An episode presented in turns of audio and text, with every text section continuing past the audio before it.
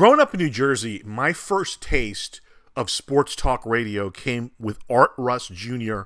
Sports Talk on 77 WABC. It was the Yankee station, and Art Rust would have the three hours before the Yankee games to when he would come on and do his sports talk show. He was a product of the Harlem Renaissance and was somewhat of a pioneer in New York City. He'd been a sports writer, he'd been a TV reporter, and he'd been on the radio, obviously, uh, one of the first African Americans to really rise to prominence in New York sports media. I bring that up today as part of the podcast because my guests are my broadcast partner from the CSUN basketball games, Alan Zinsmeister. He's my analyst. And then NFL Hall of Famer James Lofton joins me. And we're going to talk about a pioneer in Los Angeles, a gentleman named Brad Pye Jr. Unfortunately, Mr. Pye passed away on July 5th after just a long and illustrious career as a writer for the LA Sentinel, as well as a radio reporter for a number of stations K Day, K Ace, KJLH, prominent radio stations in the African American community. So he had covered high school sports back in the 70s when both Allen and James Lofton were playing. And when he passed away on July 5th, I saw a tweet from James Lofton talking about he knew he had made it when he saw his name in a in a Brad Pye Jr. article in the LA Sentinel. And it rang very important to me as a guy that prominent, NFL Hall of Famer, very accomplished broadcaster now working for CBS on the NFL package, would make that kind of a comment. And obviously, my broadcast partner, Alan Zinsmeister, told me he was the go to guy that you'd listen to in the 70s in Los Angeles. So, Alan Zinsmeister and James Lofton joined me to discuss the career and the legacy of Brad Pye Jr. Hope you'll enjoy it.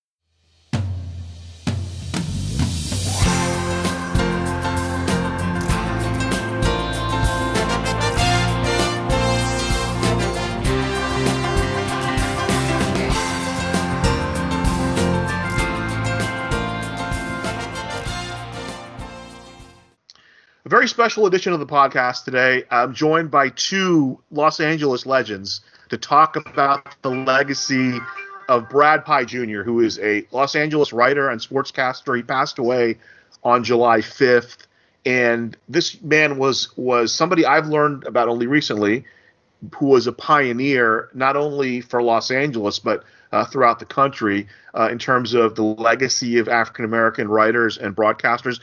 Uh, Alan Zinsmeister joins me, my good friend, my partner on the CSUN broadcasts, proud graduate of Westchester High, LA City College, and Long Beach State. And then we move over to Mr. James Lofton, Washington High School, Stanford, and oh, by the way, he's in the NFL Hall of Fame as well. Uh, welcome, gentlemen. Thank you. Thanks for having me. Um, so, uh, James, we'll go to you first because I saw your tweet when uh, when Mr. Pye passed away when the announcement came out, and it really resonated with me and Alan as well in terms of covering, you know, having covered high school sports and still covering high school sports. And I'm going to put the tweet up for people to read, but you basically said that hey, once you saw your name in a Brad Pye Jr. article, you knew you'd made it. Give me a, a brief a brief explanation about that. Well, growing up in Los Angeles in the late 60s and early 70s, uh, it was a small area, and by that I mean you were restricted to how far you could ride the bus. And when I got on the RTD at the time, I think, which is now the Metro LA system, right. you know, I could go from 89th Street down to Imperial, or I could go from Manchester over to Vermont, different things like that. And and I grew up in the Southern League, and those teams at the time were Dorsey High, LA High, Fremont, Manual Arts, Jefferson, and Washington High. Those six teams, and that was really the extent of my world every once in a while I'd pick up the Los Angeles Times or the Herald Examiner and I'd read about some exotic team from the Valley or somebody from the South Bay. But really, it was that encompassed area, and that was the area that Brad Pye Jr. covered, whether it was on the radio, whether it was with the LA Sentinel, but on the airwaves, he was as big as anybody else. And if you've been in Los Angeles for any number of years, there are two iconic people. One Jim Hill on television. Number one, because since 1976, Jim Hill has not aged, and we don't know how that has happened. but he's been on either CBS or ABC for the last, I have to take off my shoes to count how many, but it's getting close to 40 years, 40 plus years now. And Brad Pye Jr. on the radio, and you'd hear updates, but the LA Sentinel to be in the newspaper because the LA Times only covered USC, UCLA, and really the cream of the crop in high school sports. But Brad Pye Jr., he covered the Southern League, maybe because he was a Jefferson graduate. Meister, uh, I asked you know, six months ago, seven months ago, when we still had sports. I remember asking you when you were a young guy, you know, who when you were at Westchester High, you know, picking the hair and you know meeting the meeting the ladies before you met your lovely wife, who was the guy on the radio you listened to? And you, without hesitation, told me Brad Pye Jr. Now he worked for a number of stations. I know uh, KJLH, K Day, K Ace were the kind of the, the stations in the African American community at the time. Uh, Mr. Lofton already mentioned the, the LA Sentinel, which was the a big paper, uh, you know, at the time, still still in circulation. Um, what was the highlight? Was there a regular show that you would tune into, or was there a regular time that you tune into Brad Pye Jr.? You know, well, first I've got to address that uh, legend, LA legend. I mean, you know, the term legend in your own mind. I mean, there will be a picture of me on that. So I was no legend of any kind. Uh, but but Brad Pye Jr. was a legend. He was a person that, uh, as a young man, that you listened to and and I didn't have the wonderful opportunity to get a chance to be covered by him, to have my name mentioned in any of his broadcasts. But when I played and, and I would hope to do something well enough to, to, to make that high watermark, uh, that would have been a thrill of my life. And to hear James mention that, I did not realize that James had a chance to be uh, mentioned in a Brad Pye article because, you know, I was only worried about me and James was James, you know, whatever. He went to Washington. I went to Westchester. But uh, no, Brad Pye was the type of individual that that made you feel uh, that you could be accepted in any uh, area in life. He made you feel that uh, not only could you uh, be a broadcaster, but if you were really good at sports, that he was going to make sure that he magnified and amplified your name. Uh, and as James said, really like in the Southern League or or in Southern California, he had a particular desire to make sure that he promoted young men that he felt maybe under promoted or appreciated.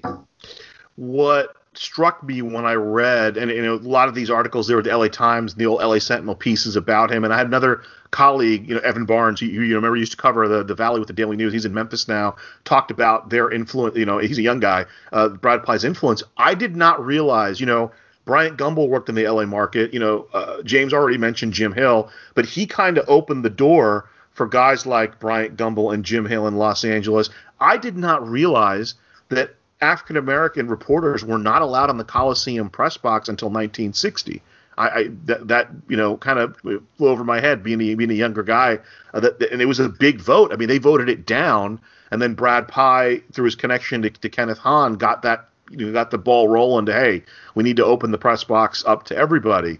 Uh, the fact that he worked for the Angels in public relations, the first African American to work for a Major League Baseball team as a PR director, the fact that of all people, Al Davis, the great Al Davis, tabbed him to work in the American football. I mean, this guy was an icon, and I feel special talking about you guys, you know, because you grew up in LA, obviously, but also you're both broadcasters.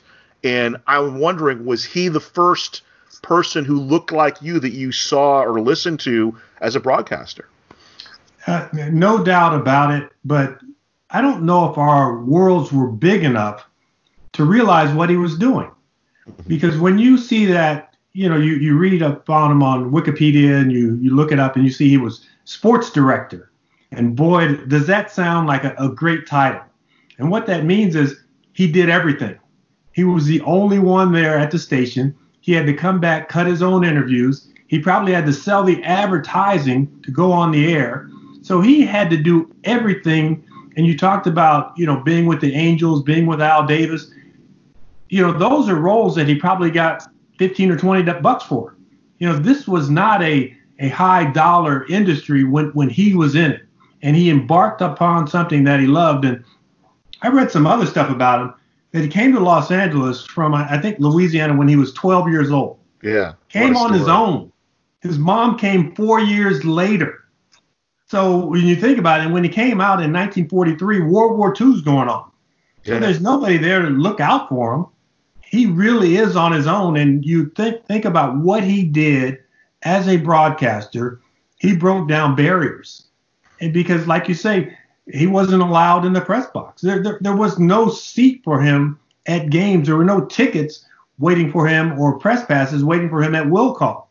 So he had to do what he could do. And like Alan said, promoting high school sports in that rich high school area that was really South Central Los Angeles, the Southern League, LA, Jordan, Locke High School.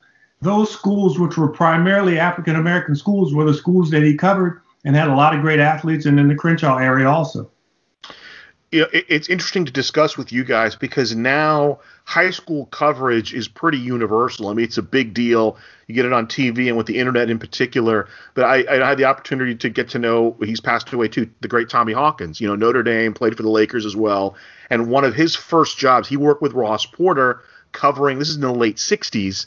Covering local high school games on local television and radio in Los Angeles, and this is, you know, kind of uh, it, it's a, it was a one-stop shop with with with that with that group, and obviously Brad Pye doing that for a, a, different community. Like you were talking about, they went to the kind of the big schools in LA, but some of the smaller schools didn't get covered. We see that problem today, where the big schools like a Centennial or a Mater Dei or a Bosco kind of get all the attention. That doesn't mean that you know smaller schools don't warrant that attention because they have great athletes coming out of those schools as well. And and I, it's interesting and you you both touched on the fact the media landscape has really changed you know? And i just remember uh, as a kid growing up you'd learn on the east coast you'd learn about some of these high school guys it would just be word of mouth you know? Everybody knew who dwayne the pearl washington was because it was a playground legend and the word got around that's not the case anymore now you know kids are playing on espn when they're 14 or 15 years old but I, I just wanted to really accent the notion of him being a pioneer uh, opening doors, especially even in a town like LA, which you would think would be a little more progressive and a little more open, really always wasn't that way.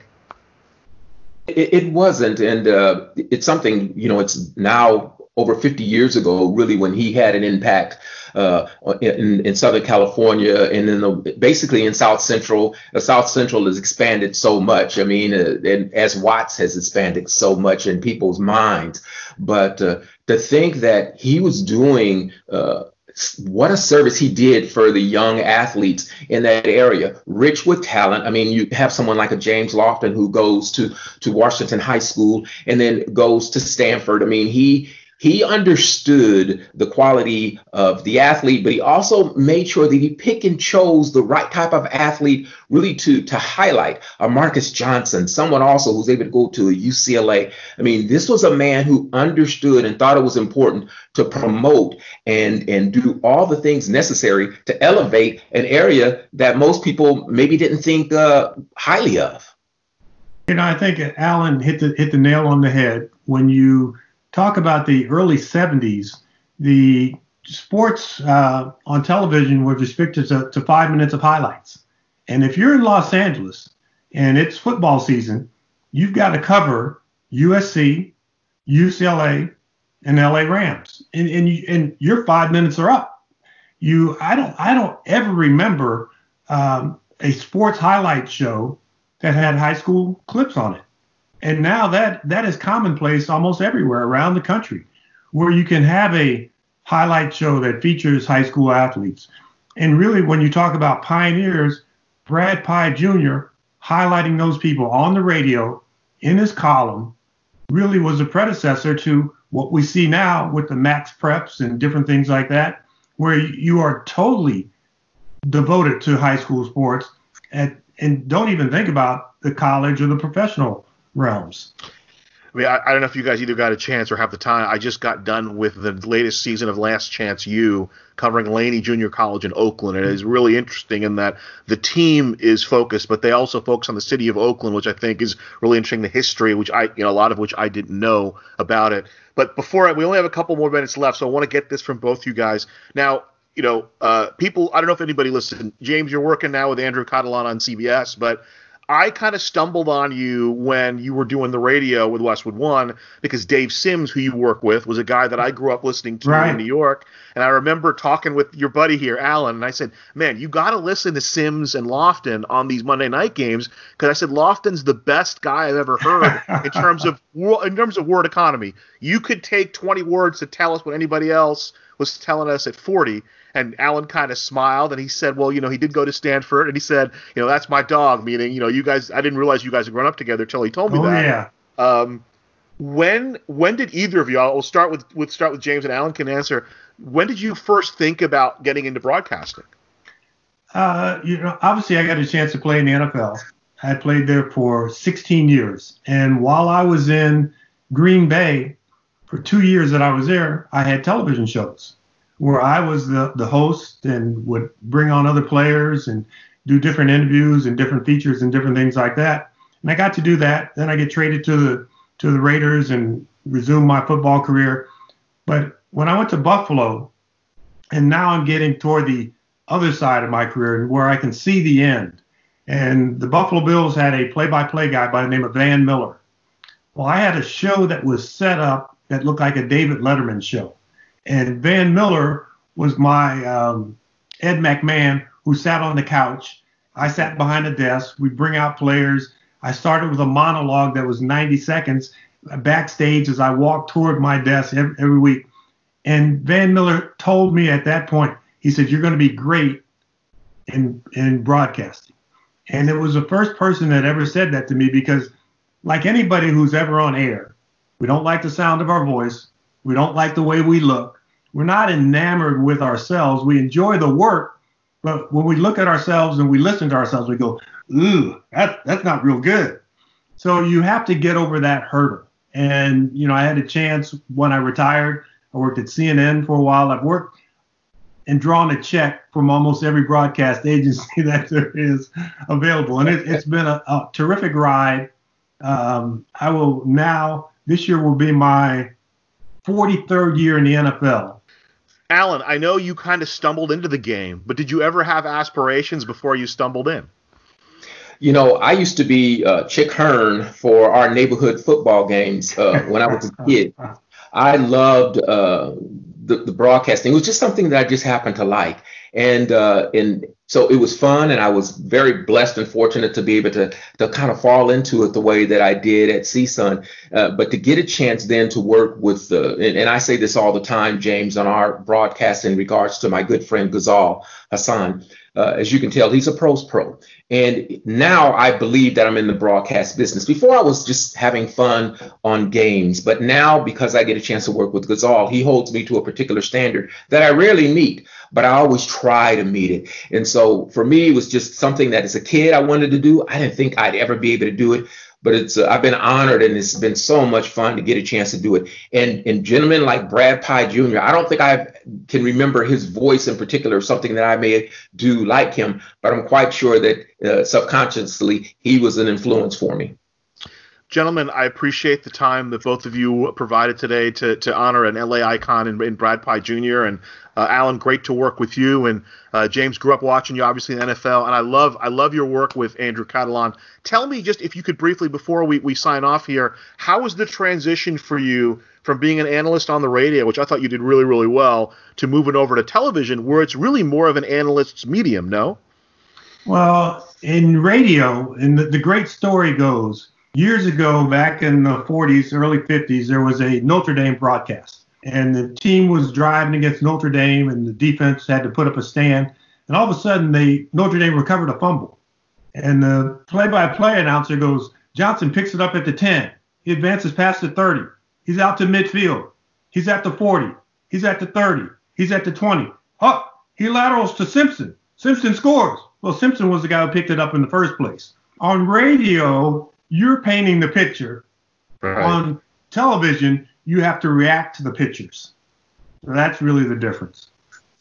Well, I'll tell you what, I, I the, the the sequence that got that sold me on you was you broke down three pass routes in about 20 seconds on the radio, and the next you know, Sims then calls a touchdown about five seconds later. If you had, you know, if you'd taken an extra second, it would have blown his call. But you were right. You guys were just right in rhythm. You had great chemistry. And the biggest compliment I get is when people listen to Alan and I and just tell me, "Hey, you have great chemistry with with with your analyst," and and and that's that. And that's the best thing that, that anybody can ever say. But one um, of my best qualities as an analyst is the ability to lay out. Yeah, yeah, and, and, and Alan has learned that. Yes, I was hard headed, but I did get to learn it. I said, Alan, take three seconds and then go crazy. It, it makes all the difference when the crowd swells. But, gentlemen, I appreciate both of you giving me the time today. And uh, thanks again. Hopefully, we can do this again sometime. Alan Zinsmeister, James Lofton joining me to talk about Brad Pye Jr.